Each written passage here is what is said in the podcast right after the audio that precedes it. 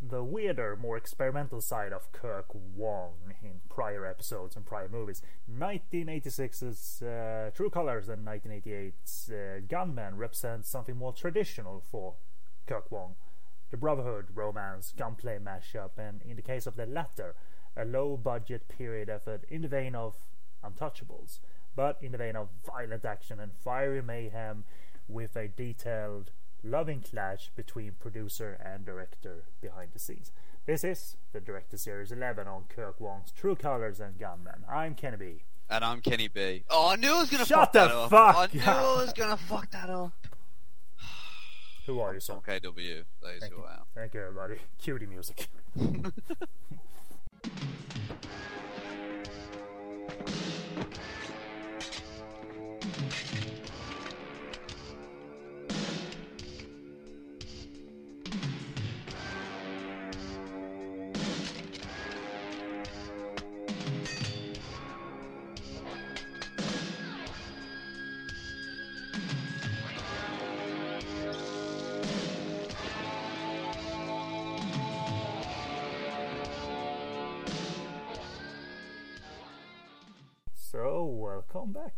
This is the Director Series 11, as we said, on Kirk Wong's True Colors and Gunmen. And we're um, by the halfway point now because uh, it's not the world's most extensive filmography. Uh, so, uh, Kirk, but Kirk, Kirk Wong's has a value. Uh, uh, definitely, despite a short filmography, and uh, we'll see if we both agree on that through uh, one of these movies or both of these movies uh, in this episode. But uh, yeah, it's um I don't know. Did I have a question on this or ask you if you were intimately familiar with the filmography, or you've seen like two or three movies of Wong's, uh, including The Big Hit, Hit, hit rather? Yeah, I think I think I think I've said before. I think I've seen about half of his filmography before we even embarked on this. So it's been great to see the stuff that I haven't seen. It's been a bit rarer to find, and uh, some well, mostly it's been great revisiting them. I don't think he's he's I've, I've kind of gone back and thought, oh, this film's terrible. Uh, you know, for the most part, like they've been a place to uh, revisit. Yeah, definitely. And uh, us getting some more uh, value out of Flash Future Kung Fu through our past guest uh, Sylvia Roran was a, a great uh, pleasure uh, of mine. I really dug that episode. But uh, now we're now back own. to two idiots. I like this movie. It's fun. It's blowing up shit and stuff. Cookie Wunk.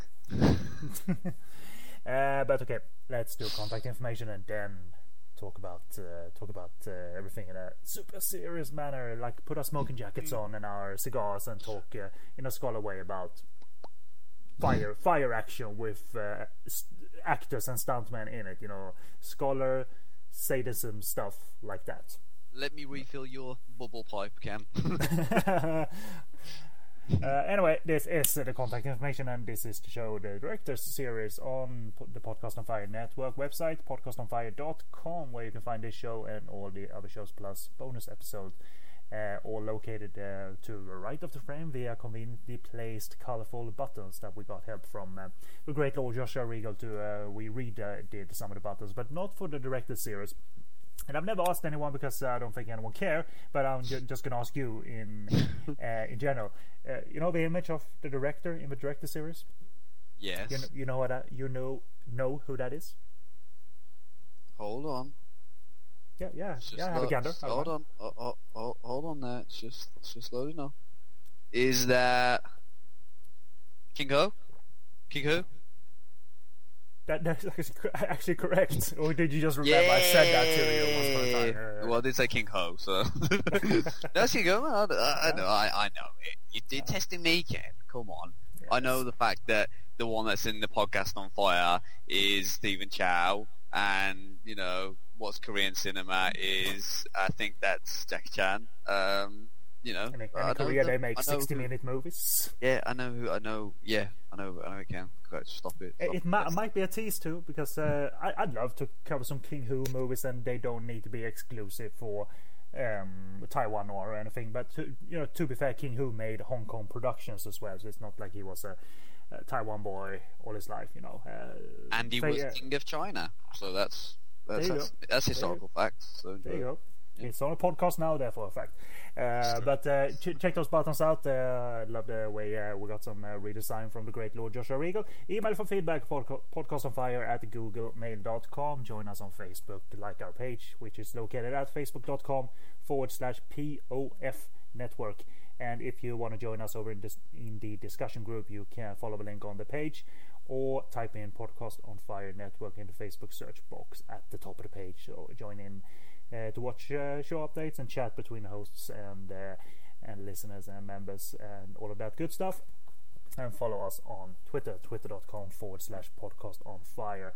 I do writing over at sogoodreviews.com review my share of Kirk Wong movies, either in quick takes or big reviews, so to say. And uh, most most of the time, sogoodreviews.com is uh, dedicated to Taiwanese black movies, category free exploitation and ninja exploitation, whether from Filmark or IFD. It's all uh, it's all good fun. Robo Vampire, Ninja Terminator, and uh, all of that good stuff. It's healthy for you, literally. that cut and paste cinema, you know, because The fun, Surgeon General says so. because fun is healthy, and there you go. So uh, argue with that fact if you, if you can. Uh, I do little video reviews. That's lisakvideo.com. Little mini commentaries over my main reviews if you don't fancy reading them. So uh, that's all good. And I tweet at twitter.com forward slash so good reviews. Subscribe to the director series on iTunes. And uh, if you like us, please leave a little star rating. That only takes one click. And uh, if you have a minute or two over, leave a sentence or two uh, about uh, what you think of the show and uh, if it's good or bad. And uh, we would very much appreciate you taking the time to do so. You can also do that actually on Stitcher nowadays. You can actually leave comments at least through the application to my uh, that I use for my uh, iPhone. Not sponsored by Apple or anything, but uh, that's a, a feature in Stitcher. I just thought of it that uh, I, I've seen the comments section. And what is Stitcher? Well, you can stream our podcasts on that application. It's uh, available online, but the better option is to download it to your iPhone, iPad, or Android. And uh, once you're in Stitcher, type in the specific name of the podcast on Fire Network show that you want to add, for instance, the director series, and you will be able to add it to your favorites easily.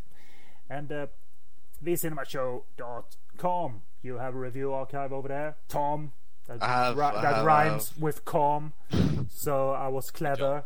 Good job. Good And job, uh, you, you have a smashing little, uh, re- no, not little, a smashing. Uh, if it's little in quantity, then it's huge in substance. Man, Rev- yeah. Review archive. I'm on I'm on holiday very soon, so it's it's kind of a uh, stay at home holiday, relax. So I'm hoping to. Uh, Good man. I've got a, outside I've got a few on the back burner, so I'm hoping to Yeah. kind of yeah finish them off, get them up because it's just I love doing it. It's just finding the time. Well, well, you got life, you got this dopey shit that you're doing with me, and uh, and then the cinema show, I suppose. So, Yep, yep. I've got Yep, all these yep, ball- yep. balls balls in the air.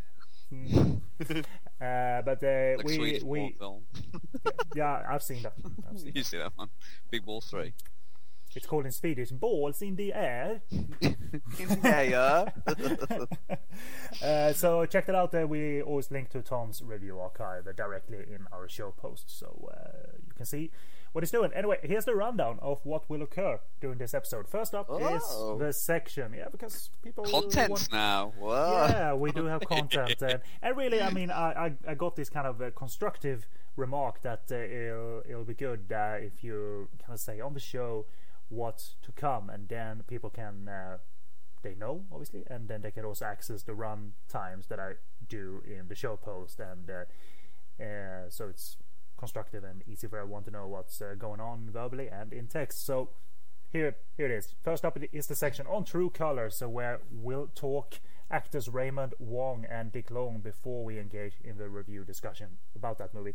Uh, there will be a break after that, and we'll return after it with production background on Gunmen and closing out the episode with the review and discussion of it. And uh, again, the running times for these sections are written in the show post, and that's info you should be able to browse uh, on iTunes and Stitcher as well, because it is part of the plot description. So that'll be good. So into True Colors we go. And plot from my review of the film. After a bloody triad brawl, Long, played by Dick Long, accidentally assaults a police and is helped by best friend Robert, played by Raymond Wong, to escape by boat from Hong Kong, leaving his girlfriend May, br- played by Bridget Lin, behind with Robert. Long turns up five years later again to find Robert has converted to Christianity and is running a school for youth criminals. Long also locates May, now married to wealthy businessman Mr. Cock, played by Wang Xie. Yeah, that was funny, wasn't it, Mr. Cock? Mr. Clear. Latest. You should be glad that we're not doing a director series on Vincent Kok. the worst podcast ever. Uh, anyway, he's played by Taiwanese veteran Wang Xie, and uh, Robert claims that May has been living happily. Uh, is um, his claims that she's been living happily is entirely misleading, though, as it is a marriage of abuse. And Long sets out to forgive himself in May's eyes for not keeping contact by taking her away. Easier said than done, and blood is soon spilt.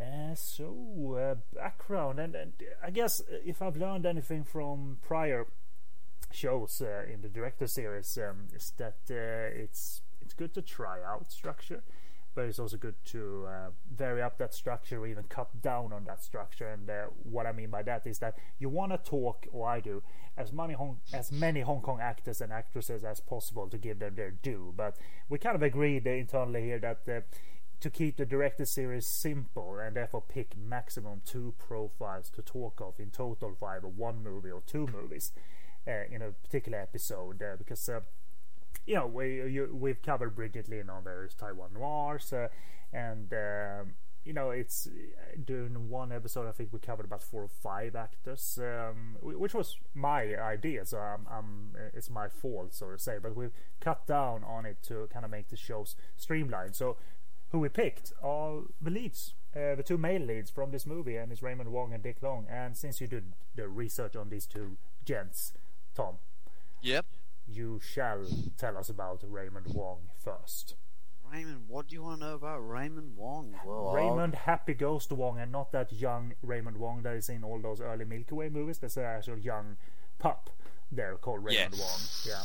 He- He's in Expect the Unexpected as this uh, young cop that has a romance. Uh, or he's a bit of an asshole cop in Expect the Unexpected. He has this romance with Ruby Wong, I believe. So, uh, but it's not him. It's Ha- Raymond Happy Ghost Wong. Raymond All's Well Ends Well movie making machine Wong. So, Go what on, is there to on. say about him? Come on, you. This is my bio, and you're just uh, taking the spotlight again. My time to do the bio. Ken's got a key. Come on, Click. come on. Can I talk now, Ken? Just get my uh, radio voice on. Raymond Wong was born in Hong Kong on 8th of April Is 1946. that, is that your radio voice? It's the same voice. fuck's sake. Hey, fucking anything else? Jeez. well, he's born in Hong Kong on 8th of April. Pew, pew, pew. Actor, director, producer, bang, bang, bang. It's great. And now the weather. no, no, anyway, go ahead. Okay. Ren Wong was born in Hong Kong on 8th of April 1946. Actor, director, producer, screenwriter, but most notably co-founder along with Dean Shek and Karl Maka, a powerhouse production company, Cinema City. Uh, Raymond Wong Pak Ming's career in the film industry began in the late 1970s, arguably one of the most prolific producers in Hong Kong film history. Acting and writing came knocking on his door first, after appearing in and penning a number of films in different genres, most notably writing two Sammo Hung vehicles, Odd Couple in 1979 and By Hook or By Crook in 1980. Raymond jumped headfirst to producing in the early 1980s, with his co-owned Cinema City Distribution Company producing massive critical and commercial hits such as the Ace Go Places series, A Better Tomorrow, City and Prison on Fire, and the very nice comedy Diary of a Big Man. Around this time, Raymond also found success with productions such as the Happy Go series, which arguably he's, he's probably most known for, uh, which for the first three films he also starred in and wrote. Uh, the series eventually going on to spawn two more sequels in the early 90s, and it was with this series Raymond also grasped the chance to direct, directing himself in the late 80s in a handful of comedy projects before concentrating solely on acting, uh, directing, writing, and presenting. Having an active hand, having an active hand in all of the All's Well, Ends Well releases and its recent incarnations to date. Um, and then having the Cinema City trio of producers break up in the early 90s with Maka and Shek just leaving the industry, Wong formed his own production company uh, the year after, and since then his Mandarin film distribution company, being massively successful. Uh, and in the last two decades, distributing of note, uh, Ronnie with White Hair, its sequel, uh, most recently the Donnie Yen, Wilson Yippett's Dragon Tiger Gate, Flashpoint, and Ip Man 1 and 2. That is Raymond Wong, my friends. It's amazing that kind of three guys that are generally not considered like two of them at least quite annoying, you know, Maka and DJ. uh, no, they're all annoying, man. Now, now, now, my point is that uh, you you tend to forget that these guys were such a critical part of uh, yeah. behind the scenes uh, uh, development of Hong Kong cinemas. You know, I give uh, I, I don't give them as much shit as actors. I give Raymond Wong a lot of shit as an actor and indulgent producer. Uh, and I'll talk about in my review of uh, True Colors. But it's, it's, so super important in Hong Kong cinema, Raymond, and I enjoy the Happy Ghost series in particular. Uh, part three and four. Part three, I believe, was uh, Tsui Hark, uh, and I remember that had some cool. It had some cool special effects. And part four has some, you know, all-out animation, which was uh, fun. You know, actually animated cartoon characters interacting with Raymond, which was very fun. And and the first two are cute, but I thought the three and four stood out actually. Um, and uh, again, if you co-own Cinema City, you were you were hugely important uh, for making oh. you, making sure Hong Kong cinema became global and iconic. So, uh, but but if you uh, if you write yourself parts like you you write yourself the part of Sherry Cheung's husband in Goodbye My Darling and Kathy Chow's uh, um, husband in Insanity. You, you, are a bit transparent with Raymond! your producing skills. you're, you're, I mean, you're a bit transparent with your producing skills, but thankfully, those two movies, Goodbye Darling or Goodbye My Darling, and Insanity, are both enjoyable flicks. But um, yeah, it's uh, call it you know, transparent, call it being a bloke but either one. Exactly. He's not a very good actor. let's let's put that out there.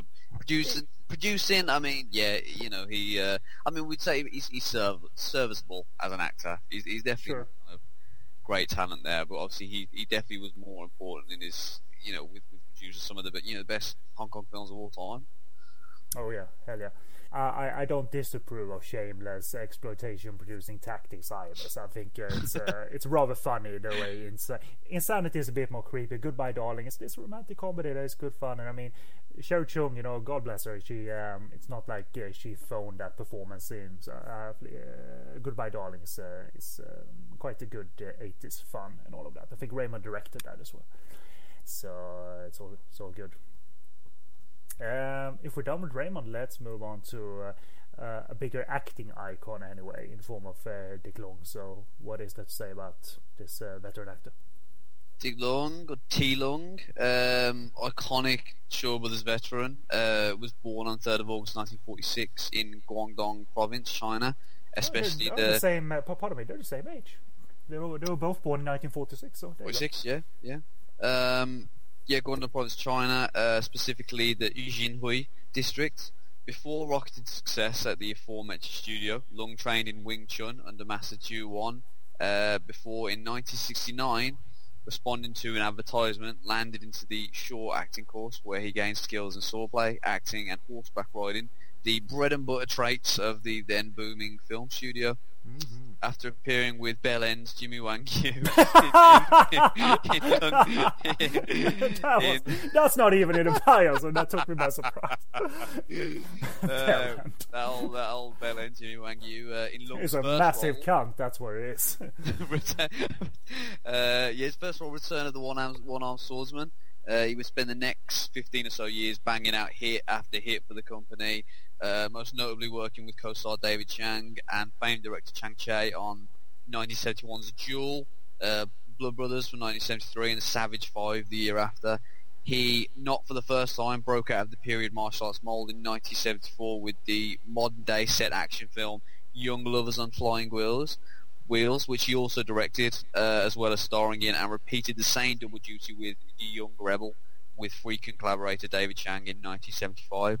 Uh, uh, can I just stop you there? Those modern day vehicles, with uh, either if Chang Cheh directing them or not, yeah. uh, they are they are curious to watch, uh, uh, look at, but they, they they are somewhat like the worst Chang Cheh David Chiang long collaborations because I remember what was it? One I can't even remember it now, but it was two, this two-hour youth movie uh, with uh, singing numbers and just it se- seems so randomly strung together. You know, um, like uh, they sing these youths, uh, they play sports, they race, and two hours later you've learned absolutely nothing. You know, so it he, like probably had that power there, didn't he? I mean, you know, no matter what the film was going to be, if they put him in it and let him kind of do what he, he wanted to do, then yeah, yeah, yeah, of course. Probably I had a hit uh, there. the, the stars were all in there, but these modern day vehicles they were kind of forced. You know, number one by you know early 70s to mid 70s uh, regardless if regardless if early or mid uh, these guys didn't look like uh, teenagers or anything you know uh, David Chiang could pull off young Dick Long not so much Chen Kuan-tai not so much uh, you know because it's youngish. a, yeah more closer to mid 20s to 30s rather than when I say youngish, I mean forty. but having said that, in Shaolin Prince, like in the early 80s, uh, Dick Long plays a um, character that's supposed to be 20 years old, and his co-star is Derek Yee, and you would think the roles would have been reversed. but re- regardless, uh, so, so I don't really recommend those uh, youth gone slightly wild flicks at Shaw Brothers, but they're, you know they're good fun to watch. And his directed movie, I remember, I finished. Oh. That's all I remember of it. Good on you. Good on you. it was in focus, and I finished it. That's all I can say about it. Uh, yeah, where were we? So, yeah, I mean, 19, 1974 was, was also the year for his first taste of working with a non-Hong Kong film crew when he appeared in the second uh, Shaw Brothers Hammer Studios co-production, Shatter. Uh, With, the- uh, with Stuart Whitman, wasn't it? I I believe. Think Yes. so, yeah. I mean, Yeah. obviously that was a, their first one was uh, Seven Golden Vampires, the Um, first uh, co-production. Out of those two, and and Shatter, uh, I think it's uh, literally a bit uh, too much shat upon. Because I thought it was fun. I mean, it's not Oh. great, but it's good fun. Uh, I, I, I like the ham. bad things. I, I, like the hammer. I, I mean, uh, Peter Cushing is in it a bit, yeah. So I, I just like co-productions in a way, even if it's Hammer or Shaw Brothers or some crappy Italian production company. I, I just like the feel of Shaw Brothers co-productions, and I guess that makes me sit down with Shatter, uh, you know, once or twice a year. So I, I, I like it. I, I, I recommend it. It's a good little watch. It's always good to spice things up a bit.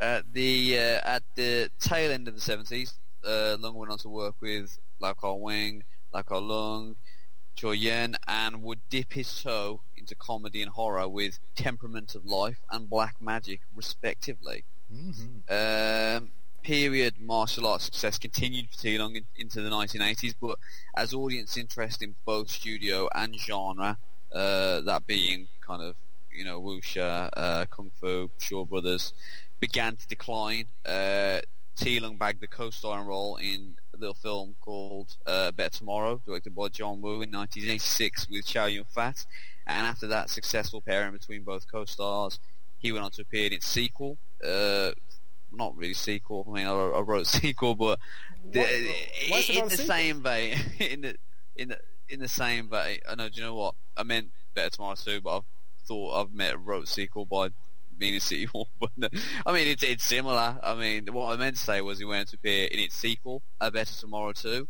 and the action drama City City War the following There we year. go. Good boy. uh, and after that, an appearance in Tiger on Beat the year after. Um, Mhm. It was also around this time came a meaty bad guy role in Derek Yee's underrated People's Hero uh, and Teddy Robin's epic adventure film, The Legend of Wisely. Also, Oh yeah, I, I. I always mean it. like I gotta rewatch Legend of Wisely and then I forget about it because it's one of those. You, you know why I like it other than it being a fun little movie? It's one of the few times a Hong Kong DVD understood the uh, how you uh, remix an old movie into 5.1. They spent some mm, no actual time uh, spreading out the original mono audio for that movie and creating good stereo separation.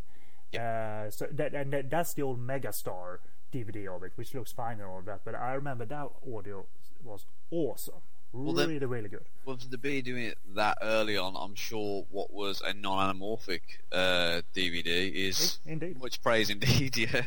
But but subsequently, I don't think that mix has made it onto uh, uh, the well, obviously not onto the mono blue uh, DVDs, but I don't think the uh, Blu-rays of Legend of Wisely has that mix on it. I could be wrong, but uh, regardless, I just want to praise it for the fact that it's a fun movie and for once, uh, really cool new remix for kids.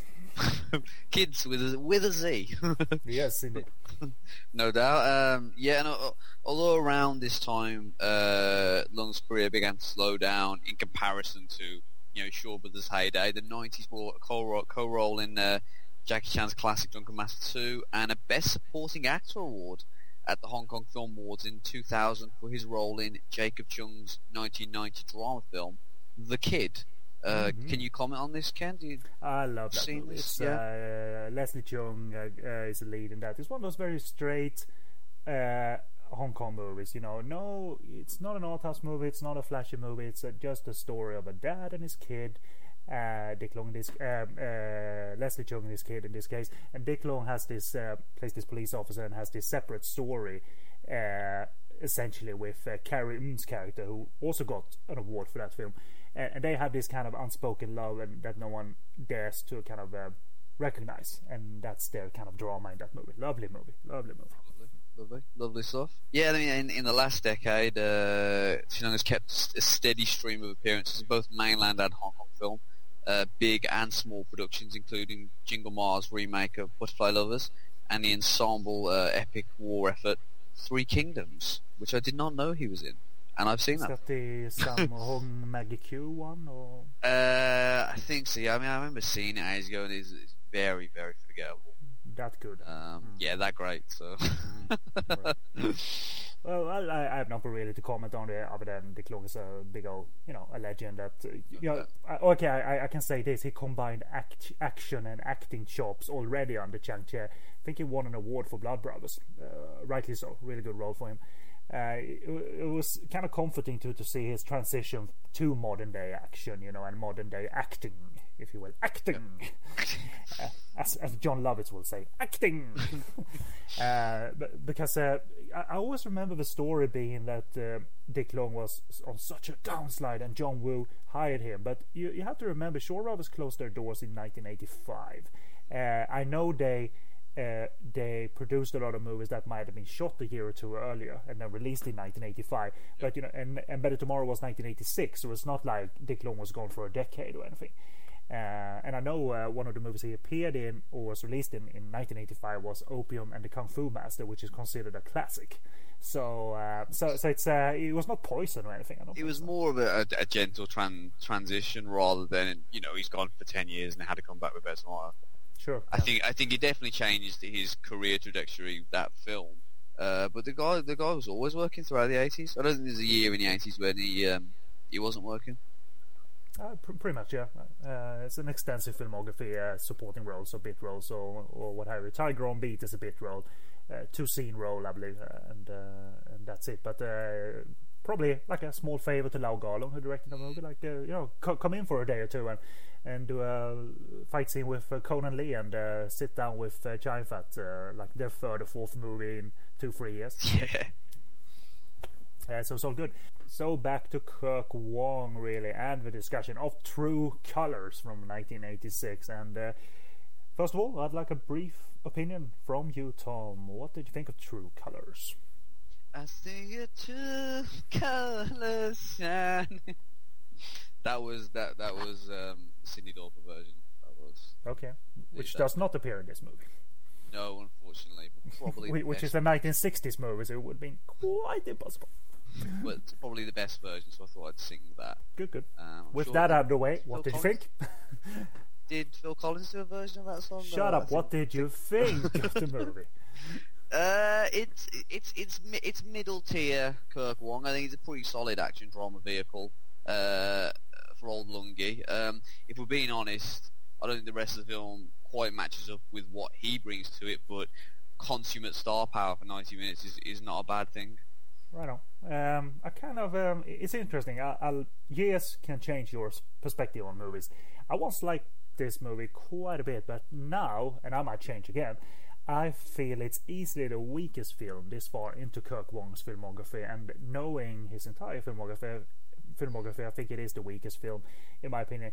Uh, d- despite the top acting talent like you know the aforementioned Dick Long and Bridget uh, the drama never really flourishes, and th- this one attempts drama, uh, and the movie is kind of empty for me. It's um, so, some good violence doesn't really matter when you don't care. That's my uh, brief opinion. Um, but the thing is, though, if you put things into perspective, into this came in a year where action movies just were starting to be produced in masses because of uh, primarily A Better Tomorrow. If you look at this movie and other movies by Kirk Wong, you realize how much it stands up in terms of uh, quality to most actioners that followed in the wake of uh, the success uh, that John Woo kind of uh, initiated. And for my money's worth, you can give your uh, perspective on this as well. Uh, Kirk showed the chops, technical chops, or you know, early in his career, you know, he showed he can bend, blend and bend genres. And uh, it's no surprise that his first kind of first foray into gun-based action um, during this latter half of the 80s, the busy 80s uh, decade, it's no surprise to me that it comes off as technically honed and a cut above the rest, at least technically. Because you know there are some shitty heroic bloodshed movies that just look awful but delivers good action. But you realize how much of a carbon copy of a of a copy they are, and you know because uh, uh, a production it became a very busy production line in the 80s. So uh, so so I don't know. Do you think uh, Kirk Wong comes off as a a bit more skillful director, at least uh, technically, uh, compared to all of I. I agree. I definitely, definitely would agree that it's it's a, it's a cut above. Um, it's not to say that it's a massive kind of jump in quality from kind of a lot of the stuff around the time, but it's A, definitely li- a bit little better. bit, yeah. I mean, a definitely or a little, two. yeah. I'd say it's a little bit better because obviously, I mean, you you got Kirk there, and you've got you know the cast um, itself kind of kind of brings it up to the surface a bit. Uh, but yeah, I mean, definitely, I would agree that it seems the less interesting film of his career so far because it's almost so standard that it doesn't try and twist genres or give us kind of you know kind of bend things around. It's mainly just kind of a standard, you know, tale drama, action drama, uh, with not a lot of kind of interesting stuff of it to kind of rise it above the, the standard the standard story that's going on. The the action the action's really good in it. Um, Yeah, talk about the opening uh, brawl if you had any notes on that. The flashback to 1960 Ye- or whatever it is. really well, really kind of well. The first thing I saw was like, geez, you know, Ti Lung's got hair in, in 1986. Uh, was the first thing I thought. Um, but then, yeah, I mean that's that's shot really well, kind of really moody uh, and good, and, and throughout there's some really good kind of nice nice little brawls. But I think I think the problem, the, the main problem is just the fact that it's just very cliche. Like it, it's uh, we you know we kind of the situations that, that, that the film kind of presents are just very, very cliche. Um, you know, the guy coming back, you know, he's left, uh, you know, kind of a, a lady there who, who he kind of yearns for, but he can't quite get to her because she's doing something else now. In, in this case, it's, you know, it's, it's, it's Brigitte Lin and she's, she's just kind of basically a gangster's kind of plaything now. Mhm. Um, and there's obviously that kind of that conflict there around it, and I think it's just a very, very standard conflict. But I mean, their their, chemistry, their chemistry's good. Um, there is some really nice chemistry, and there's a very what I could what I could point out uh, is the very natural kind of display of emotions between them at time. It doesn't feel very melodra- melodramatic. The the one thing I could point out was there's a scene where they're just kind of sitting on the bed, um, and and just the way kind of you know Ti Lung is the way he kind of just presents himself, and he kind of puts his head in his hand, and he's kind of just in a different he's in a different place, kind of kind of mentally, and instead of him just kind of shouting, oh, "I'm, I'm so pissed off," or kind of acting a certain way to present something, it's, he's very good at kind of putting himself just just he just kind of rolls up kind of like lying on the bed and you can just tell what what he's thinking in his head and he doesn't have to say it um, and there's a lot of that with him um, and Brigitte Lin's character May I think it is plays in the film Mhm. um, and other than that and the action I just don't think there's a lot there's a lot going for it and probably would agree with you um, It's, uh, for- the bottom For me, it's I mean they are good together, uh, but I, I never really felt their storyline in an overall sense. Uh, but they, they, they, they, they definitely don't phone it in in a very transparent way. Uh, who knows if this is, you know, a fault of Raymond Wong's script? Um, you know, uh, if they didn't feel, um, you know, inspired by that or not. Uh, it, it's funny though, again, to give uh, some shit to Raymond Wong. It's a, it's a Raymond joint, Raymond Wong joint, really. It seems like because he's the first one on screen. his credit is the biggest. Uh, how petty! Like... How petty can you be? Like and uh, and even on the cover, you see at least the Deltamac cover. Uh, it's um, it's not the original poster. It almost seems like he looks like uh, Alain Delon or something like that. Oh, you know, really, Raymond, really. The ironic thing is when he does in the movie, it's actually quite good. Uh, he does that look is uh, for uh, some stuff in the latter half when Raymond Wong gets um, a fairly big uh, action scene in the latter half. Yeah. It kind of looks good in the movie though, but uh, um, yeah, it's uh, it's what it is. Uh, but going back to that opening brawl, that flashback, the most visceral part of that, which I really liked, and and it, it's um, why I like the action overall, is the brawls here and even the gunplay. They are suitably gritty. They are not flashy in in, in the way the action is choreographed, and they trigger environments like shelves and gas pipes. Yeah. But most importantly, and maybe this is um, I don't know if slaughterhouses look like this, but they slash. Uh, uh, bags of blood that are hanging from the ceiling, and the way those that blood pops when those bags are slashed in in this opening really yeah, look cool. Yeah, very very uh, so it looked like visceral, uh, and if anything, like oh, and and it's a good action scene and all of that, and uh, and and it sets off the story, so um, it's all good. But uh, uh, I wouldn't have been able to take if Raymond Wong looked exactly like that throughout the movie. Uh, you remember it's, it's like a teddy boy look almost. Yeah, yeah. Like no, no. But five years later, he's a priest and he looks the role, obviously. So, um, but he, does, he, he, does he does look he, he's more akin to uh, to a priest look than to um, you know the very beginning or the very end, kind of when he goes a bit haywire. Yeah. Uh, but I mean, even then, I just I just I, I don't really like him as being one of the leads, and I think he's I mean he's convincing as as a priest at some moments, and at other moments, I feel like I feel like he's kind of his character is doing it, being a priest, to kind of just put kind of a leash on him to kind of prevent him from going into what Ti Lung is doing. Mm-hmm. But I don't think the film's that deep. I think it's just Raymond Wong is, is a bit shit at acting, and just, and and it's not really the fact that he's kind of pulled something there with him being pulled back, and he's kind of trying to stay there, not because of the fact that he loves loves Jesus, but the fact that he doesn't want to be involved with Ti Lung's life. I think it is he's trying to play someone who's kind of you know loves Jesus and he's kind of spread the word, but really it comes off as not particularly convincing apart from the image that he's he's conveying because image wise mm-hmm. he's bang on but in terms of his actions and the things he says sometimes it's a bit yeah not really convinced yeah I, yeah, I agree I, it would be better I, I suppose if uh, uh, better or better I, I mean I, I, think I can see it working as a as a supporting character in the movie um, you know uh, and uh, because you're, you're right I mean Raymond wasn't that uh, good as a lead actor to have. I mean, in, uh, he's in Insanity, but that's a supporting act. Uh, so, so, it kind of works, you know. Uh, Happy Ghost is what worked for him, you know. He's got the look for it, he's got the playfulness, uh, and he works in um, he works in more of a children's type of uh, movie or family-friendly movie.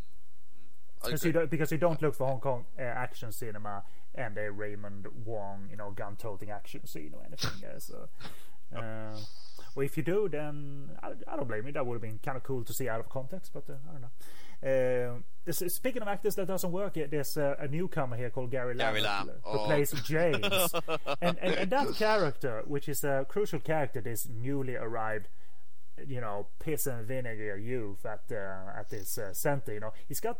When I watched it, it's like okay, he's got a good fire in him, you know, uh, as that character, you know, and uh, and this newcomer looks, you know, like he means it.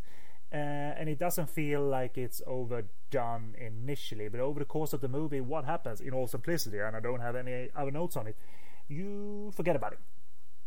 It's like, oh, yeah. was he a crucial part of this movie? Huh.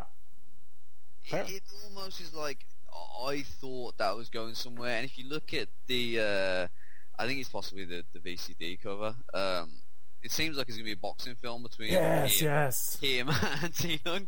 And before I, get, I was getting into it, like I, I kind of thought that's what it was. Uh, obviously, I don't want to know plot ever really about anything. Like I just want to kind of go in straight in and just kind of see what see what happens. And uh, that is a tiny kind of little bit in the film. Yeah. It's just one image from the film, and I, I thought that would go somewhere. It's like it Rocky. Five, uh, only before Rocky Five.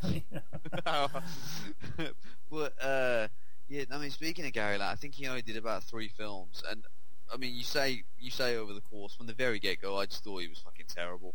I, I, I really thought that he was instantly kind of in self parody with with some of the faces he pulls in this. His version of angry and brooding is my version of letting go of a very stubborn dump. Like, like, like, it, mm-hmm. like, like, like, just some of the face he pulls, especially near the end. There's the one scene where the dudes come in and just fuck up, like, they're painting, they're, they're, they're making furniture or something, or they're painting, and the guys come in, uh, looking for Ti Lung's character, and and then they fuck everywhere up, and he's and j- just the face he's pulling, like like it's kind of like. You know, obviously Raymond's kind of holding him back, like going, "No, don't go," and he's kind of just like, like just really kind of Let me poop.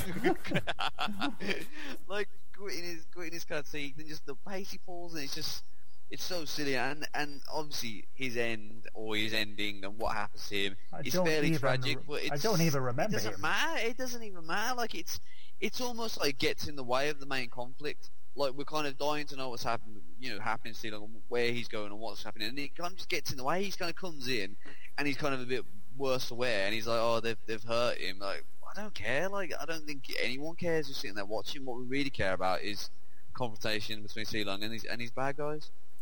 Yeah, I agree. It's a very, um, you know, uh, si- simply not memorable. And uh, so, so what you all, what you should focus on because it's the main uh, plot and all of that is, uh, you know, the trio, if you will. And uh, you know, it's it's a it's a decent template. You know, uh, that one has managed to turn a leaf and the other doesn't truly want to turn a leaf or feel it's pointless, really, which is a good template in intent.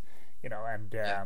so so it's not you you sit there okay okay Kirk go somewhere w- with this you know you you you, you at least I have that confidence in him and uh, and it's kind of shaded to why the character of Long is back you know uh, but uh, then he starts using his time well and in a constructive manner you know because he learns you know the kids um, t- teaches the kids at the youth center. In montage form because it is the 80s he Yeah, learns to uh, they learn to run for my long distances I suppose.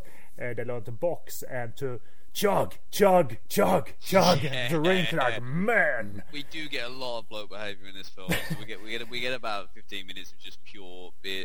Beer. Uh, Raymond Wong actually has a go at Ti Lung for teaching them to, to smoke and drink.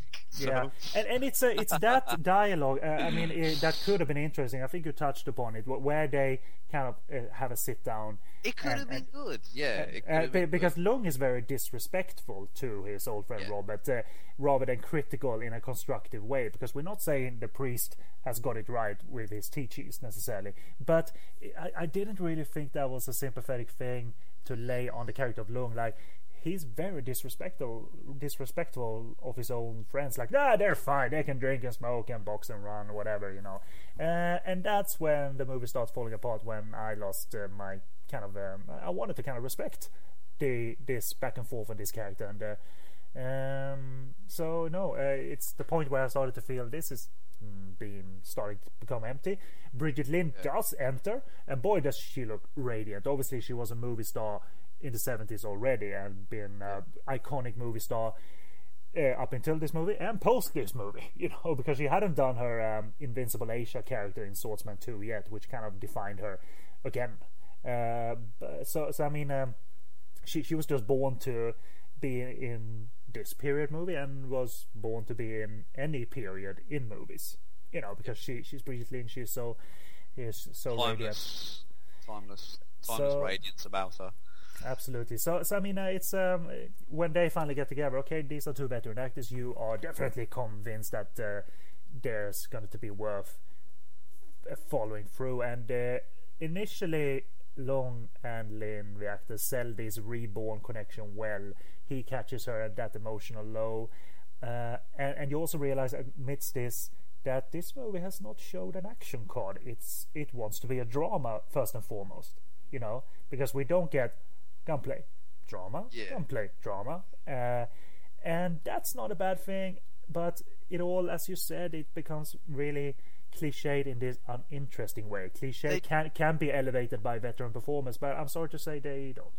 They do that. They do the best with what they got. But when they first meet up, and some guy comes over and says, "Oh, yeah, your husband's away for a bit," and then they get together, it's just, it's so like so by the numbers. Like it's just waiting. It's like waiting for a chance for them to get together. Oh, your husband's out of town. He's doing something somewhere. Oh, okay, cool. Let's like let's dance. Till do you know what I mean? It's Mhm. it's so. It's almost just like giving them a, a blatant reason just for this to happen, rather than naturally kind of let the relationship evolve. And uh, yeah, I mean, like, like I said, it, they, they do some really naturalistic, very nice moments we've seen them, um, but they are just given very cliche material to kind of work with, um, which it does get to a point where it's a, it's a bit annoying. Um, the the first piece of violence, without spoiling it actually, because it's a major spoiler, is uh, rather the first piece of violence after the opening is really really bloody. Uh, there's um, uh, someone gets stabbed, right? Yeah, Uh, yes. and that is really really bloody. Uh, which I you know cool cool, but I I was on that slide of I'm not affected by this, and I'm sorry to say I want to, but it's uh, it's a gr- it's a decent template for drama, but uh, as the movie went on, I started to admire just spots here and there, you know. Yeah, Uh, sporadic interest. It, Yeah. it, it was the same with me. I don't think I kind of completely fell off fell off the boat with it, but it definitely kind of sporadic interest. I think I probably enjoyed it a bit more than than, than you did. I think it definitely held my, you know, kind of. I definitely enjoyed obviously the violence and, and some of the interaction, but yeah, there were some patches where it just felt kind of ridiculous. And Mm. uh, what, I mean, what I did want to bring up is that that do you think it feels anyway like possibly quick cashing on on Ti Lung's return to fame after being in a better tomorrow? I mean, we said we said return to fame, like we said, but in, in to fame, kind of in a different spotlight as as he was being, you know, being kind of portrayed. His character was, uh, you know, his kind of persona, and then being put into Better Tomorrow, and then this seems kind of like somewhat of a a kind of a you know not a, re- a reason like it's to make this film, but there's definitely allusions throughout to Woo- to Woo's film. I mean, include the title. I mean, it's, it's you know True Colors and Better Tomorrow was uh, True Colors of a Hero. I believe the the the title it was a remake of uh, was called in English "True Colors of a Hero," but, so, but obviously there is a connection because uh, Better Tomorrow is a remake of um, of um, 60s movie. Discharged Uh, story of a discharged prisoner. I believe so, or, or or the Better Tomorrow title is can be translated to True Colors of a Hero. I'm, I'm not too sure, but you're right. It's it's uh, within the Better Tomorrow uh, connections and all of that. Just Uh, the just the just the, the, the ending scene with with, with kind of getting his kind of his, his his big coat out and you know getting his gun and stuff and I, I like I like that little bit for Raymond. I think he, his little uh, action moment it, it was not too bad because that character is now angry, But- but it's not like they uh, you know do a uh, I can't name a good example now, but like a, a big old slide and uh, 360 and uh, climbing on walls and on wires No, and then not- clo- and then and then close up on uh, and then close up on Raymond. You know what I mean? Because he No. got a little brawl. And uh, did good uh, for, for that moment, you know, in in the Alain Delon coat or or the Marco coat or however you wanna, uh, which icon you wanna connect it to. Uh, but but you're right, it, it does have some echo of a better tomorrow. If it's uh, cash in, yeah, you can argue this, but uh, I, I still think it feels less like one because the movie is fairly well made at the same time. Uh, rather than these well uh, very flat, uh, rather than these very flat like action movies that were cool on the in, in their own right that came out uh, uh, after Better Tomorrow. So yeah. uh, so, so I mean that that whole that that saying you know all goes to hell and that cycle of violence you know uh, in this case it's not at all affecting and really what I took away from the ending was that the action is uh, you know a little bit cool we got a dual gun ending some good script work but that's me really reaching you can start you can hear it while I'm talking that um, that, that- yeah, yeah it was cool a little bit uh, because bit, the, the action choreo is meant to connect to the drama, which it doesn't, and therefore it doesn't make become that um, cool spectacle that uh, Kirk Wong and crew uh, intended to be. So I, I thought the drama is not strong enough to support the action. Exactly. Basically, it's, it's how I felt definitely. So um, that's um, that's really end of my notes. Do you have any other notes? I got uh, two highlights. Um, I loved uh, just just kind of uh, return at the basketball match. Uh, he launches the ball off some, some, guy's head, and obviously the guy the guy tries to throw some shapes, but Ti Lung's just like bitch please, and just just like throws them around, which is just a great little. He looked he looked cool as fuck when he's first introduced um, after the opening, um, and there's also near the end I think one of the bad guys, broth, he says, "I like fat ones. Don't fight with me." What a man! what a man! Take wow. him on for the team. I wonder if the following is. Uh, I wonder if the following is true. I never checked uh, the Chinese credits to um, compare, so we'll just go uh, by what the Hong Kong Movie Database says. Uh, and it says that Kirk Wong was one of the action directors, along with Joe Shu. And uh, you know why not? He's the director. I'm sure he can, uh, you know, be an action designer as well. You know, he has an eye for action, so I'm sure it's. Uh, I'm sure it has some truth. Uh, and, and and if so, I mean, uh, it's a pretty decent job if you look at the scenes and the uh, and the set pieces on their own. So, so good on them. that's that. That is indeed everything we have. but as for availability, it's been available over the years on Megastar VCD, Deltamac VCD and DVD, which is what I watched uh, the um, Deltamac uh, DVD. Uh, but being a Star TV title, uh, Joy Sales also released it on VCD and DVD as part of their legendary collection. And yes, Asia, yes, indeed. Uh, and YesAsia still lists it in stock, but um, I know for sure, pretty much, that they're not printing these anymore, so it's bound to go out of stock at some point. So if you're interested, pick it up.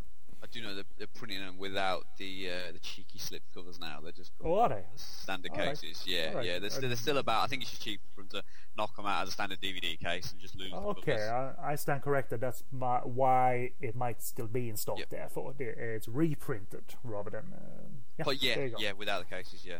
Good if so, because there are a lot of cool Star TV titles that um, you know, it's so many of them that you can't pick them up in one go. You know what I mean? So, uh, and and some good ones that weren't available on DVD even by Deltamac.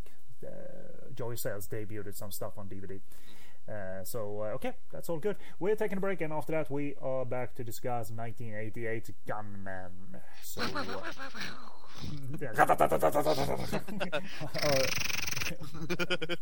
fire, fire, and, and, that's our review of Gunmen, everybody. So, yeah, see you later, guys. Hope you enjoyed the show. uh, but uh, we'll be right back after the musical break. And the musical break will be me singing True Colours. Shut I the hell Cyndi Lauper up. interpretation, though, not the Phil Collins one, the Lauper one. Gotta be precise. Are, are you sure? I don't know. I don't Which know. one's better?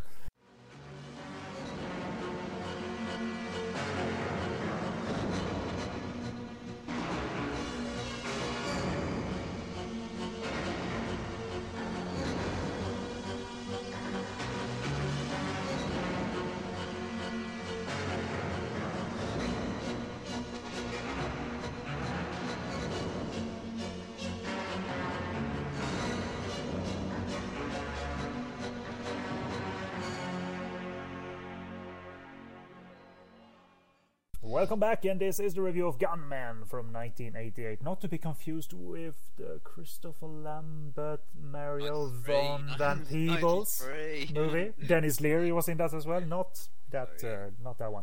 A plot from Love HK Films review of the film. Tony Leung is Ding Chun Bi, an honorable cop in turbulent 1930s Shanghai. He's a rare, righteous cop that belongs to uh, police for a police force comprised of mostly corrupt officers, uh, though their no-nonsense captain, played by Elvis Tsui, is honest. Uh, Ding finds himself locked in a rivalry with opium smuggler Hay, played by Adam Cheng, who happens to be the same Chinese officer who tortured him and his pals during wartime. Uh, Ding takes out Hay's uncle Liang in a raid, leading to a vow of vengeance by Hay.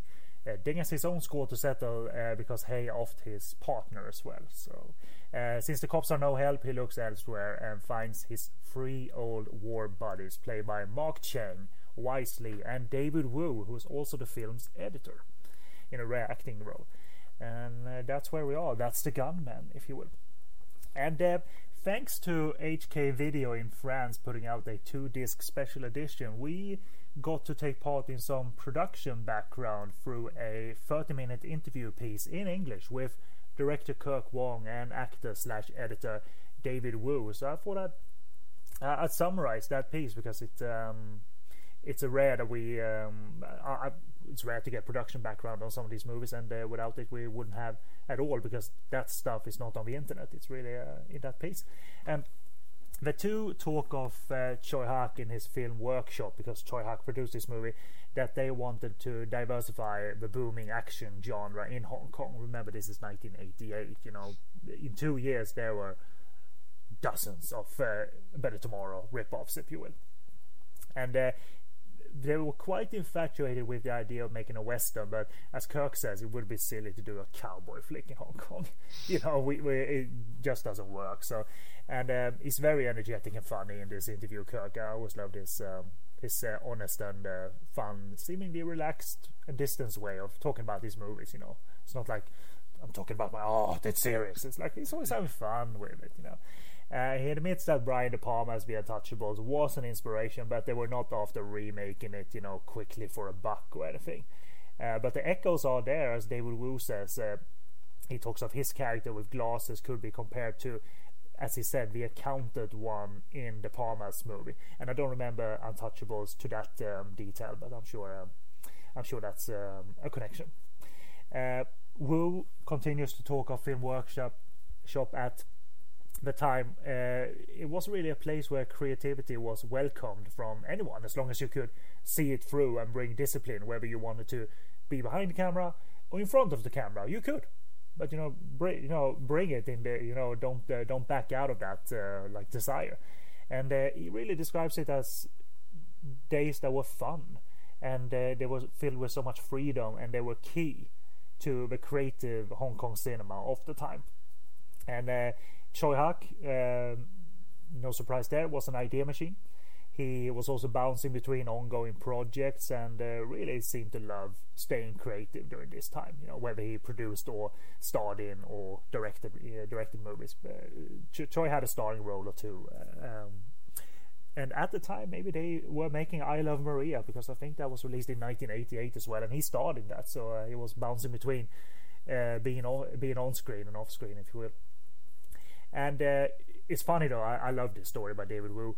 It, was said at the time in those days w- there was no competition between some of the filmmakers and production houses because he says that they all chipped in and helped out on each other's productions. You know, even if uh, Film Workshop were make, making a movie, they could help out on some unrelated uh, uh, production to to them. It was a family vibe, and I love that story really. Uh, not not this one-upmanship where you know the film workshop crew are looking over at Cinema City like, uh, Fuck those Golden Harvest guys. Yeah, exactly. uh, despite making two period movies in a row, remember True Colors was a 1960s movie.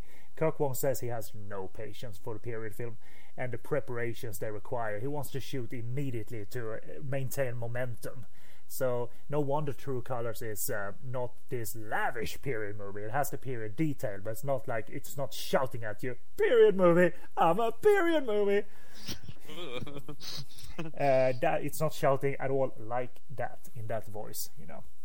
Uh, but uh, Gun uh, Gunmen was, you know, it is a period movie, but not. I think he was more frustrated with this because this required a bit more on the costume side and the setting side than True Colors. So, uh, but he, he had to be patient, I suppose.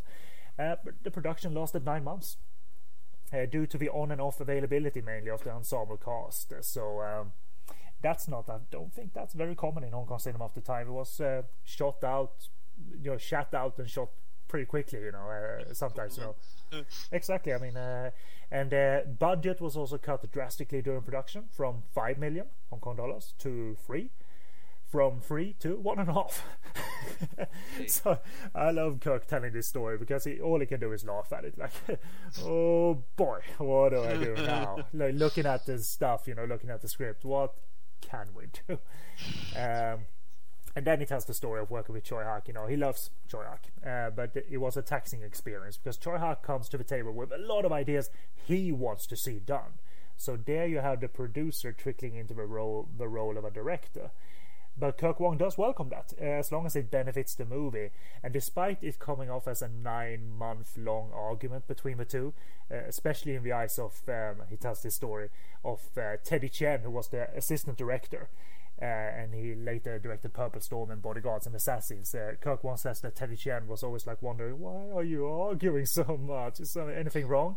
But Wong never saw taxing as bad despite polar opposites sometimes about division you know so it's that's a good confirmation to get like you you can have this constructive back and forth and even though it sounds loud it's it's uh, you know for division and all of that and I like that. I really like that.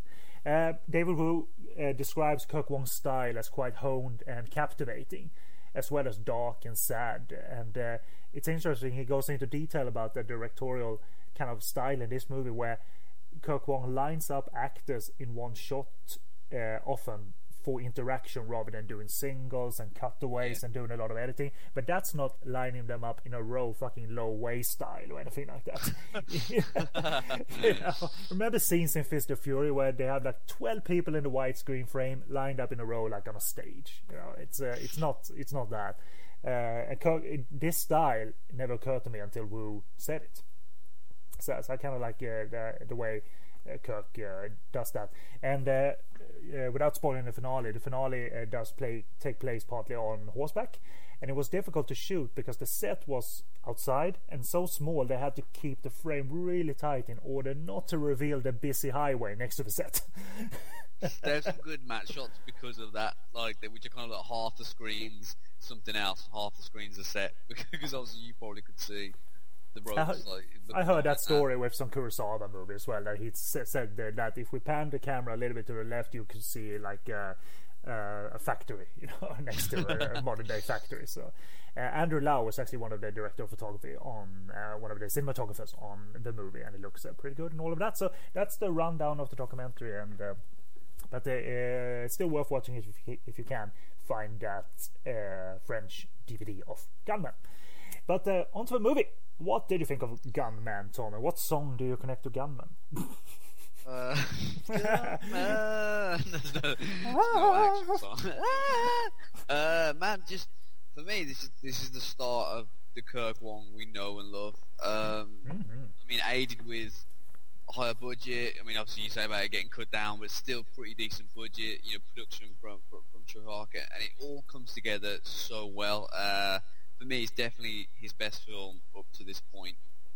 Indeed, I I agree. I agree. It's awesome on excitement, isn't it? An, an exciting movie. You know, it's most his most vivid vivid action picture so far. Uh, and I, the narrative just keeps. I mean, for the first half an hour, so the narrative just keeps going and going and going and going, and it's just. I mean, within the first two minutes, we have a, a grenade going off, like, like it just straight there, straight into the action, straight into the narrative. Yeah, it's all backed by a skilled producer and action team as well. And this was from a time where actors were amidst the fire gags and not afraid to get in on the action. And it's all very well captured here. I love this movie. It's a blast. One that's like, yeah. Yeah, uh, fuck yeah. Yeah. Hong Kong, fuck yeah. um, so, so again, I mean, to, to connect a little bit to True Colors, uh, uh, I still feel that um, is the signs here of Kirk Wong he has a grasp of making a respectable looking frame in a and especially in a Hong Kong cinema producing machine kind of climate, that stands out and is very valuable uh, to have. You know, that makes you stand out as a director, but you have to prove a little bit more than that, obviously. At this uh, point, you gotta be good. You gotta stand out. Because if you don't stand out, you're gonna get drowned by a million other, you know, flicks coming to the cinema within the within the next two weeks. Around. Yeah, yeah. And you were quick. You were quick in, and you were quick out. Uh, this one played for at least uh, uh, about two weeks, two and a half weeks, which doesn't sound long, but some movies, when you look at the theatrical run on Hong Kong Movie Database, and and classics, uh, my dad, they played for like five days. Just like you're out.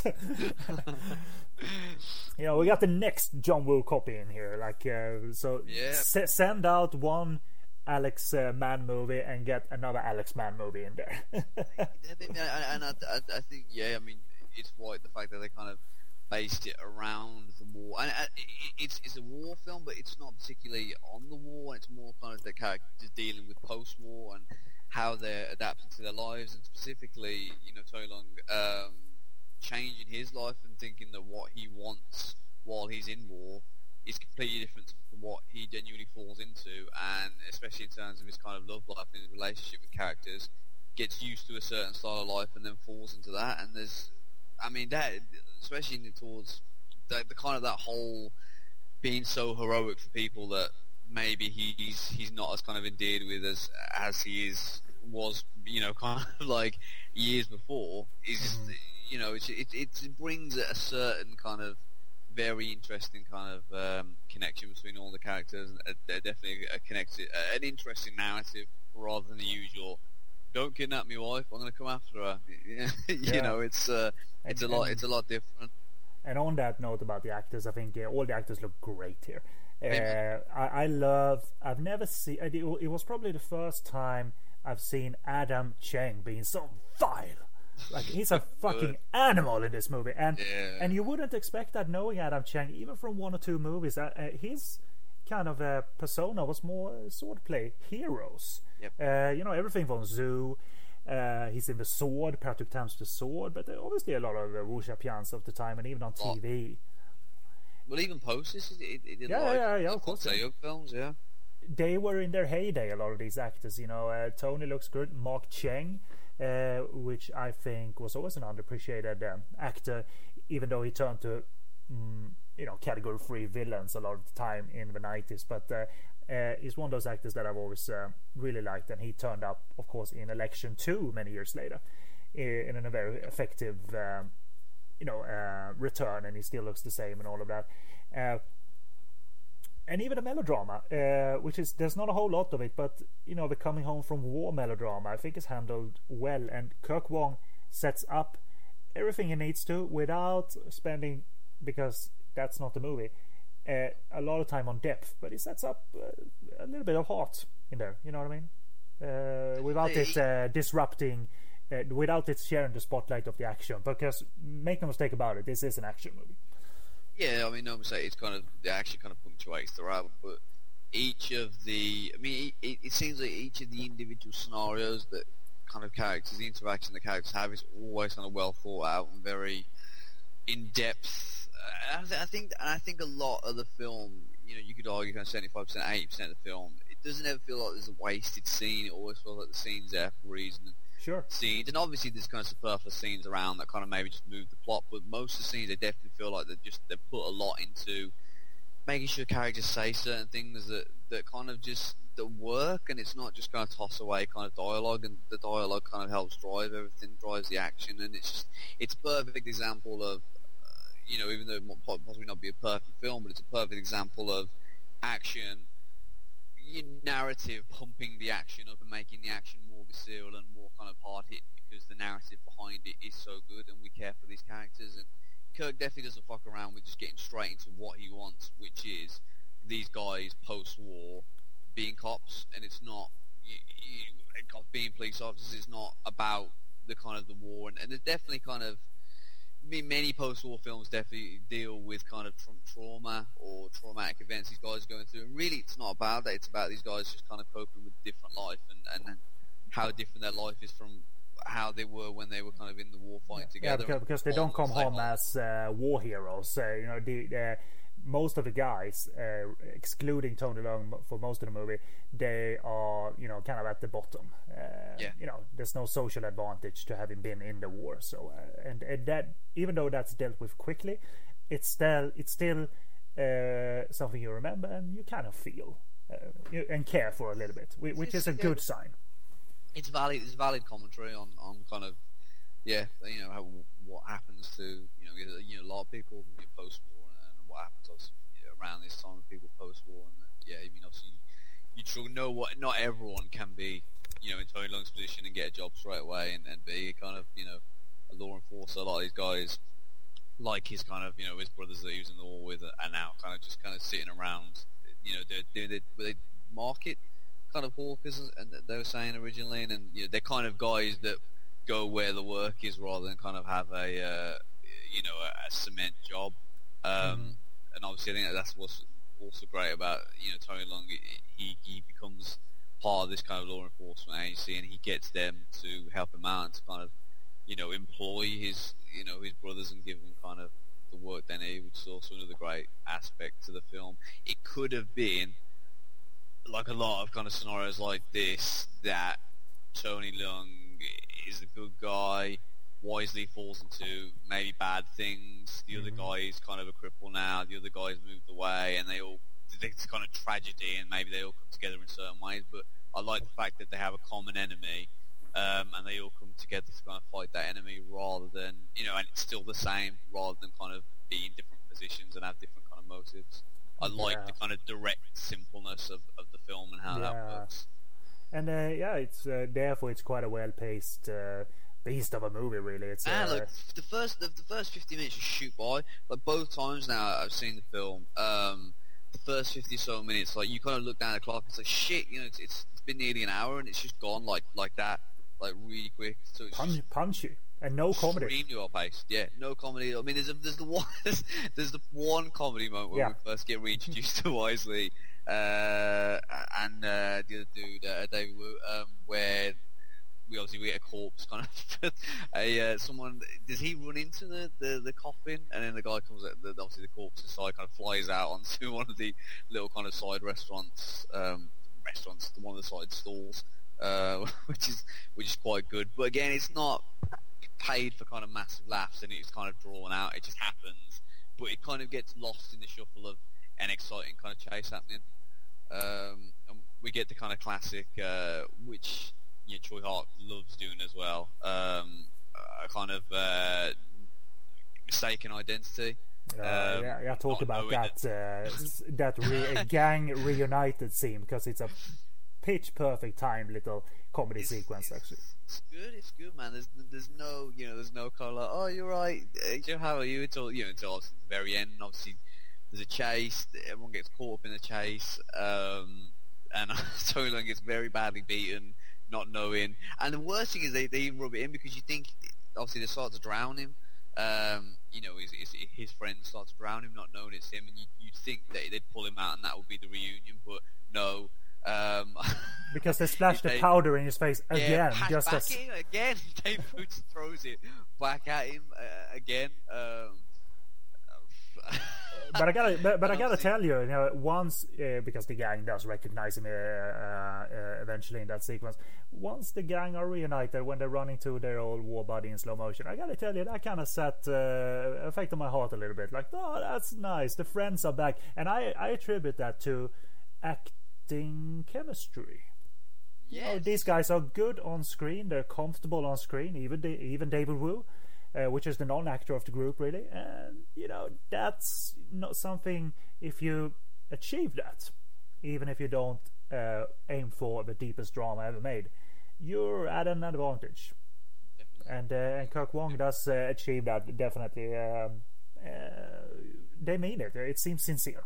You know, you can't ever take that for granted. Yeah, I mean, when the film does get it right and there is genuine chemistry, yeah, you you got to praise there because it's putting these people together that some you know some, some may have never met each of other before in their life. It's putting them together and just hoping that it's chemistry and you know when there is, it, it's just it's explosive again, enhances the action, enhances the drama. It all kind of comes together because you're enjoying the um, you know enjoying that the kind of time they're spending together. And I mean, just speaking of the action, just kind of on a general on a general scale, it's so well thought out and, and original and his original and, interesting dangerous ideas. and dangerous, and it's a good combination. And it's difficult. I mean, especially when you're fans of kind of certain cinema, like like we are, or a certain period um, in cinema, it's difficult to come up with the goods and be fresh and interesting. And when you do see things happen that you haven't seen, or things that are done in a different way, and, and it, it just kicks ass, man. Like, it's just it's just good. To, it's really good to see. Uh, and there's definitely moments in this that they just kind of spring out of the action. You're like, fuck, you know, that's that's really cool you could have gone for a standard gunplay scene there, but no, you didn't. You, you mixed it up, and this happened and that happened, and there's fucking fire stunts, and there's people falling. Oh just, boy, is there ever fire stunts? Is there, is, there fire stunts? And these are probably some of the ballsiest fire stunts I've ever seen in terms of you can see the guy's face. You can see that he's got a, a tiny bit of, of obviously the kind of gel on, sort, sort of burning, but you know they're not covered in it. You can clearly see his face. They're not wearing kind of any type of suit. It's a bit of gel. It's a bit of flames, and it, it just happens, man. It's, it's just phenomenal. Like it's just, You, you know, the the pussy ass thing to do would have been to have one guy do a fire stunt. But what the Hong Kong crew does is that they uh, tell, order their already on fire stuntman to set fire to their Everyone else. fellows, their fellow stuntmen, uh, and that's insane. And uh, Tony Leung Ka-fai and Adam Cheng, they're not ones set on fire, but they are in and around all of this fire. You know, they they're not uh, doubled uh, or anything, but the the stuntmen setting each other on fire just. Dude, am I watching a snuff film?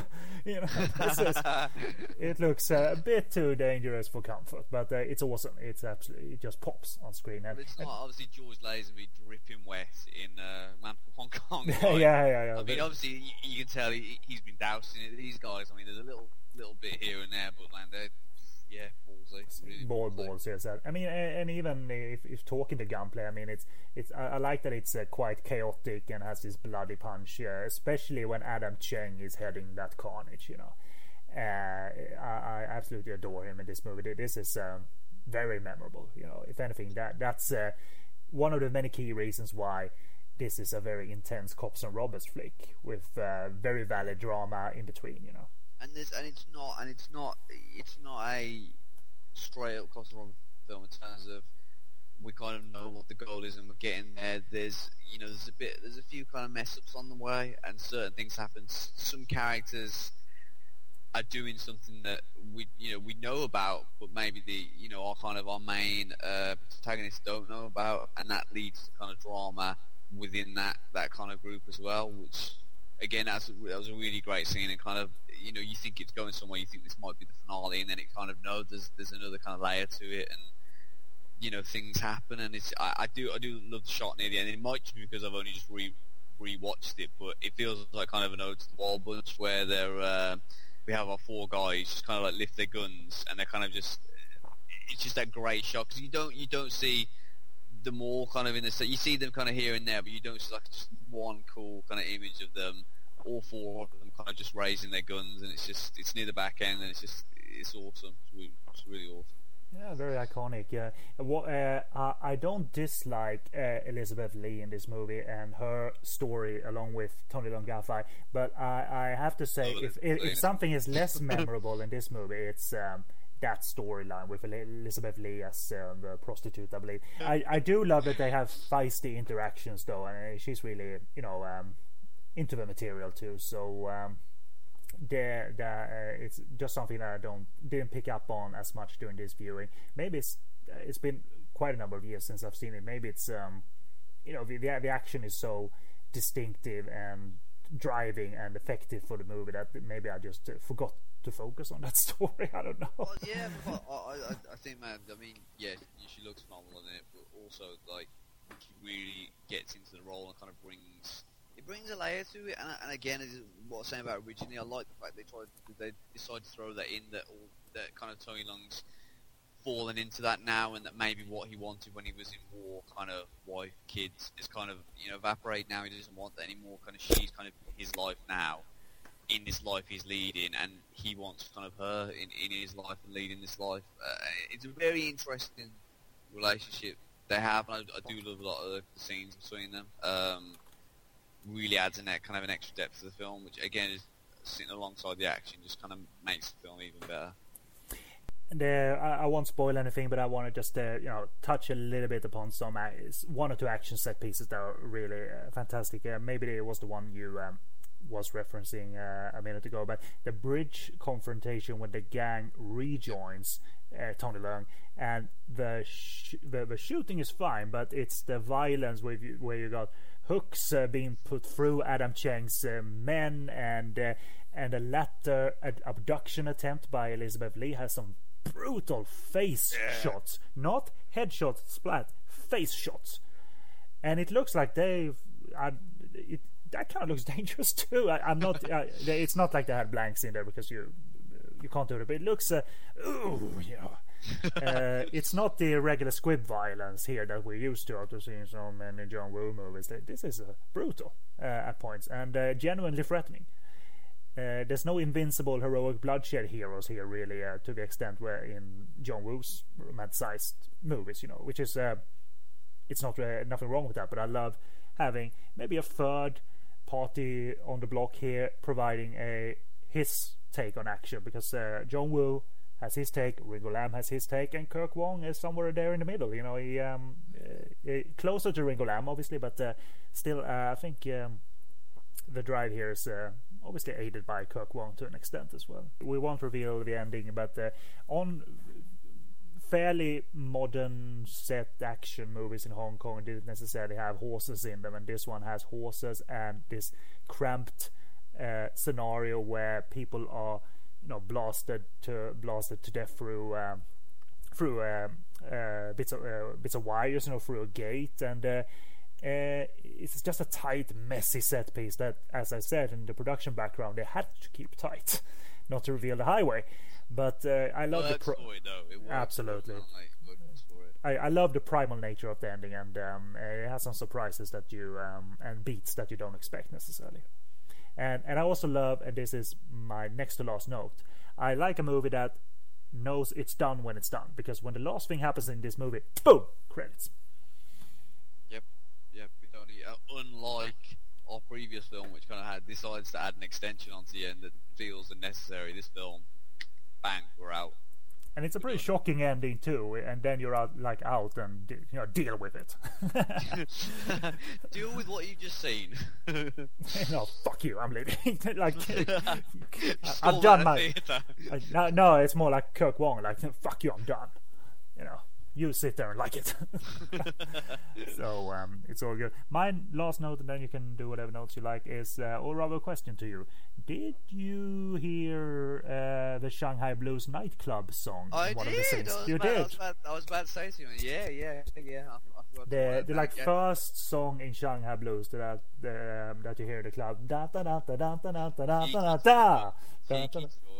And it, it feels that I mean, just hearing it feels so alien to kind of what obviously Tsui presented with that film and what you know Kirk presented with this film. Yeah. Like so different. Here it's about it's probably playing on a radio or something like that. Yeah, like obviously similar kind of you know aesthetic. Obviously Kirk's is almost kind of dirtier and kind of grimier than than, than Tsui's was. But yeah, I, I, I did hear that man. Very very odd. Right. Very cool. Well, yeah.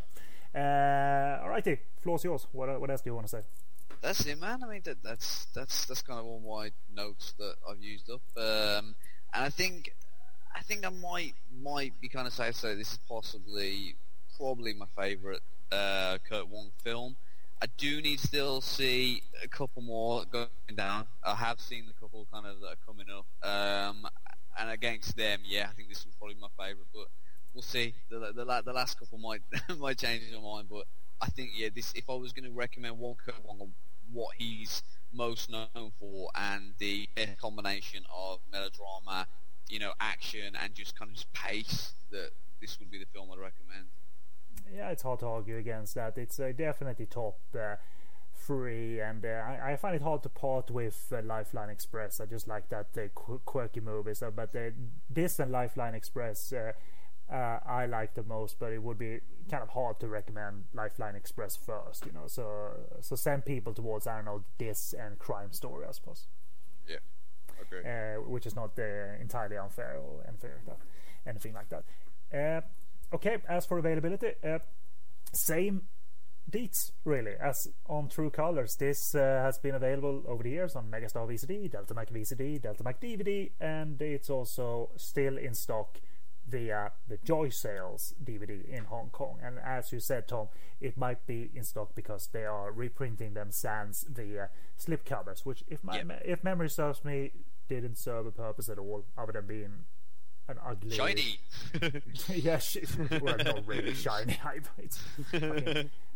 uh, so good if they keep reprinting it, so you can still get Gunmen for a cheap price and all of that because they're, they're not increasing them in by you know 20 US dollars or anything just because they're reprinting them. It's uh, still you can probably pick them up for 10 US dollars or maybe um, five pounds. Or, I don't know, so, which would be fair yeah. prices. Yeah, I'd say so. Yeah, around that this, with this shipping on top. Uh, the home, uh, the HK video DVD from France, uh, the two disc edition, is out of print though, but you can find it used to um, for fair to expensive prices, you know, on the marketplace via Amazon.fr, which is the French Amazon, obviously. Uh, but it's worth it's worth getting here just for that extra uh, 30 minute um, interview. The, the, fun thing is with that DVD, there, there's a there's two other extras on it, uh, um, non English friendly though. One is a, a French narrated story of um, Film Workshop, so it uses mostly clips and narration and no interviews.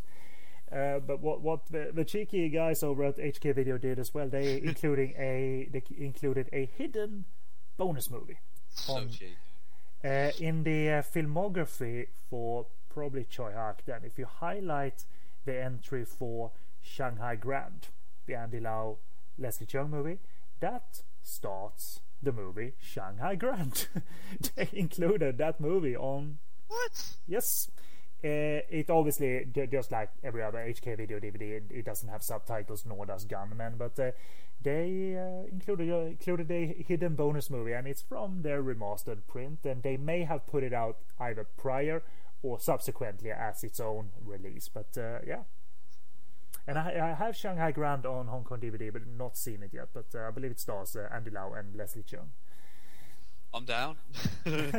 so I, I, like that. That's uh, that's rather that's rather cheeky. So it's, uh, it's, all good. Uh, anyway, for the next director series, Kirk Wong takes a step, kind of his first step abroad in terms of going to the US with Taking Manhattan. I, I can't wait to see this. shot on location in New York, and he uh, uh, so that's the first movie we're covering, and in the second half of that episode, he clashes and merges a little bit um, uh, with action icon Jackie Chan in Crime Story. So the full rundown and kind of the uh, real life uh, events that uh, Crime Story is based on will be heard in the next episode, as extensive as we can make it. And thankfully for Crime Story, there's a lot of information out there, including some very honest takes by Kirk Wong in terms of what Jackie Chan imposed on the production. So, um, but uh, I've never seen Kirk be, you know, bitter about it. I know in the interview he said in terms of Jackie Chan's, uh,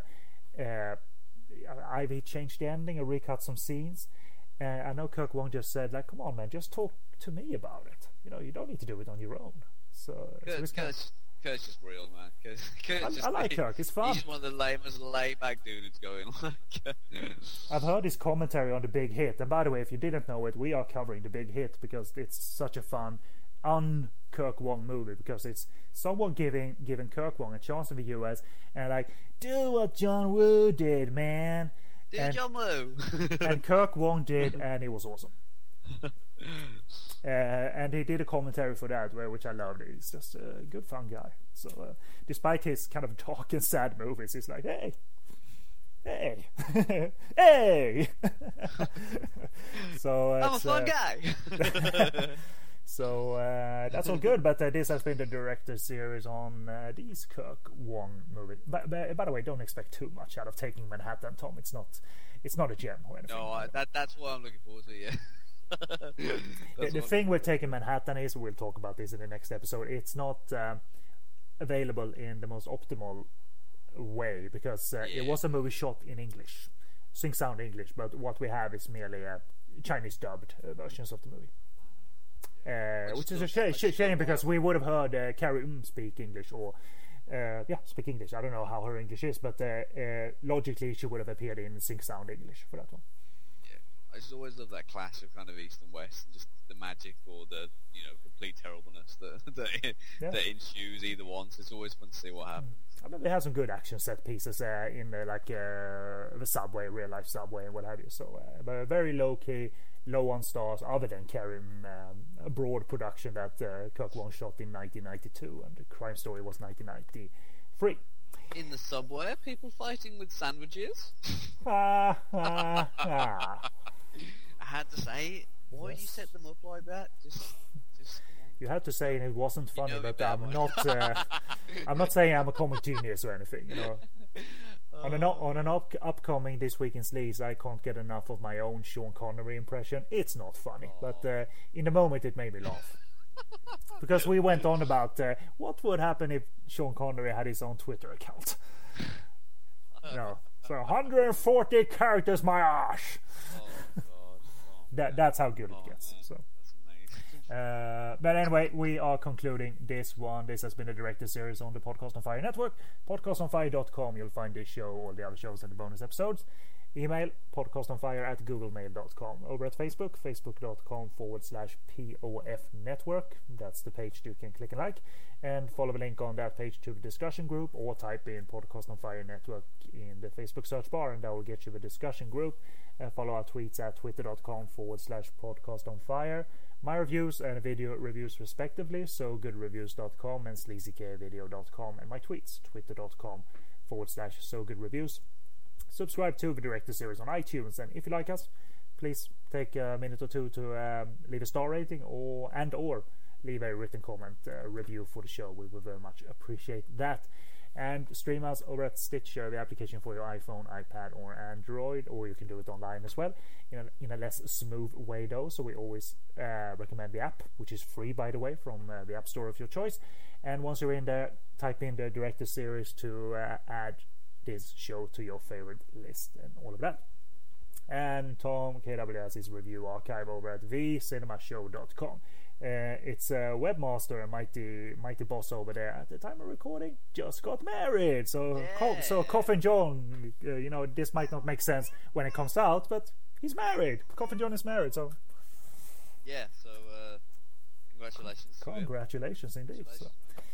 Uh, no doubt that thecinemashow.com will continue to, to thrive and all of that. Uh, It's so- finished. It's going, It's going down It's now. over. So uh, no, it's all good. But we'll link to your review archive on thecinemashow.com and all of that good stuff. Thank but you. uh, and in the yeah, you're welcome. We do it every time, so you owe me a lot of thank yous. You know, I've done it for about 50 shows or whatever. So thank you, thank you, thank you. Uh, but anyway, this has been us for this director series. So uh, I've been Kennedy, and with me was uh, Living Jukebox. Tom Kiddo. Thanks, guys. Let's see you together. Yeah, That's Phil Collins one. Sounds like Meat Loaf or something. huh? I'd do anything for- Can't do that laughing. It's too, it's too much. Do anything for true color. Gotta stub in, stub in. Gunmen. uh, so uh, anyway, bye bye people. Bye.